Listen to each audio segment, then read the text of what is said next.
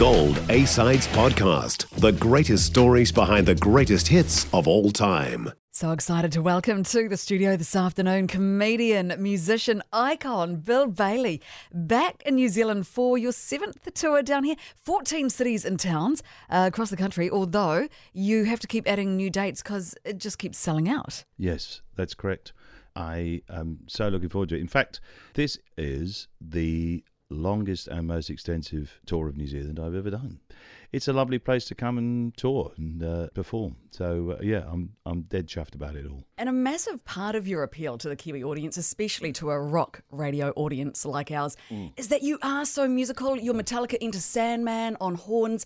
You're strictly tango down the neck of the guitar to Metallica amazing performance. Were there ever thoughts of you being a full time musician, or were you yeah. always wanting to do stand up and uh, acting? And well, I knew I started out thinking that I might be a musician, and certainly that was where things were going when I was a kid. You know, I picked up the guitar, taught myself that quite quickly, and then I played the piano to the sort of up to the level of diploma, and then I looked like I was that was it. I was going to be a musician, and uh, I guess it's because I've also have an equal love of comedy and of the spoken word.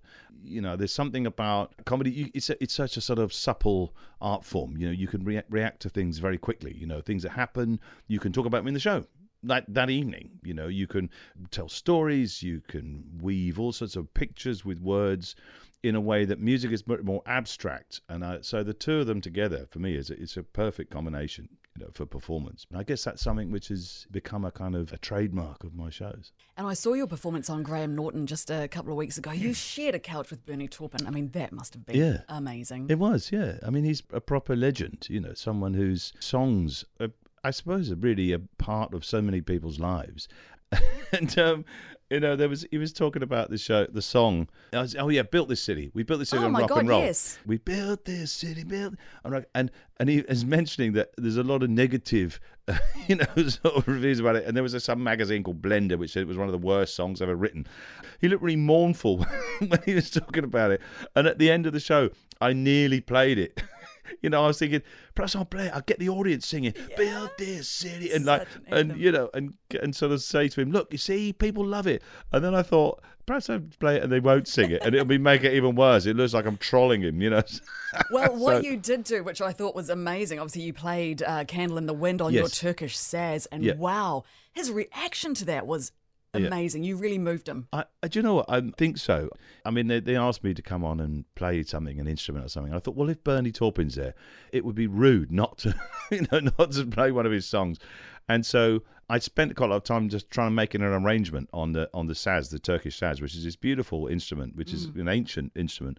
Yeah, I, I don't think he'd ever. Well, I, am pretty sure he's never heard "Candle in the Wind" playing on a Turkish saz. So, yeah, it's a first for him as for me. Oh yeah, look, I encourage anyone to find that on YouTube. It was a really good moment. Have you brought the Turkish saz with you? What instruments yes, have you brought with you? Absolutely, I have actually that performance rekindled my love of the saz because uh, you know I just thought it's such a versatile instrument. It sounds great. I've got lots of new bits of kit. I've got these. Uh, I've got lot, quite a lot of tech because the show's very much about our relationship with tech and uh, sort of the onset of AI and ChatGPT and how that affects the arts. You know, for my industry and, and the, the wider world in general. I'm exploring that tension between human performance and AI we have to try and get hold of this technology and and try and work with it. That's my sort of aim in this show is to show that we have to kind of collaborate with it because it's here. It's it's the mm. genie's out of the bottle. We have to deal with it. So I'm so there's a lot of new tech that I'm trialing in the show. Wow, so many different components to it. I yeah. can't wait to see it.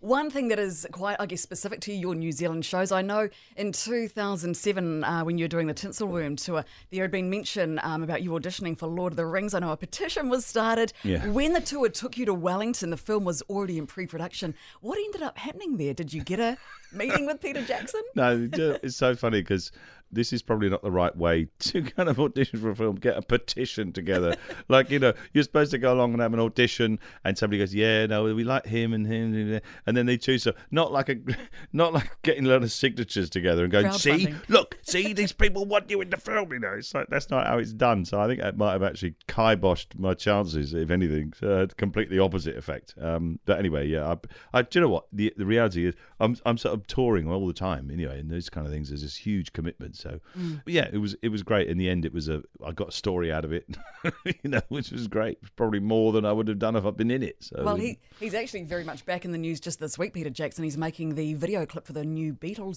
song that's out tomorrow. Oh, right, yeah, Well, yes, not new, they're previously unheard Yeah. Song. So, yeah, he says, fantastic. I think he said it's met him with a wall of sheer terror doing that. So. I bet. Yes, no pressure. Yeah. Honestly, Bill, so much about you TV, comedy, dancing, musician. I think my favourite thing about you, though, personally, is you are a huge animal advocate. Yourself Hmm. and your wife put a lot of effort into rescuing and taking care of and uh, promoting the, the well being of animals, particularly dogs. You say Hmm. uh, being a dog owner makes you that person that rings home from the other side of the world Yep. just to get the dog on the phone. Do Yep. you put those phone calls in? Yes. Oh, away? I've already done that. I've already been on speakerphone going, ooh, ooh, hey, look, over here. Come on. And then my wife's going, he's he's he's listening. His ears are gone. His ears are gone up. Uh, but yeah, I mean, I, I think that um, sharing your, your life with animals, it's a beautiful thing. You know, they just you're connecting with them on another level. I think you know, and they're quite empathetic creatures, much more so than you imagine.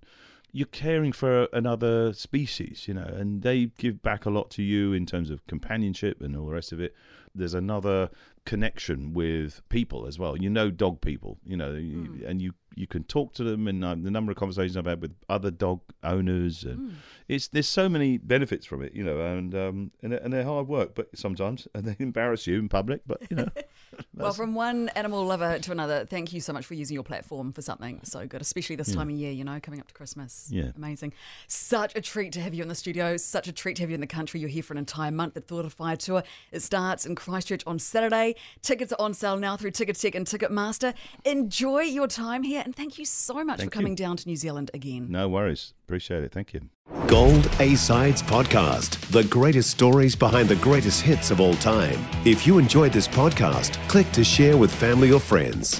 For all the greatest hits, listen to Gold FM.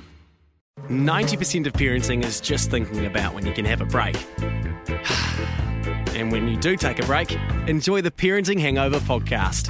They go together like a tutu and jandals. We've said from the get go, we ain't parenting experts, No. but it's cool to hear what is your neighbour doing? What do they say? A problem shared is a problem halved. Oh, that's good. Not that my children are problems, Or a- but I feel better talking about it. The Parenting Hangover with Clinton Jordan. New episodes every Thursday on iHeartRadio or wherever you get your podcasts.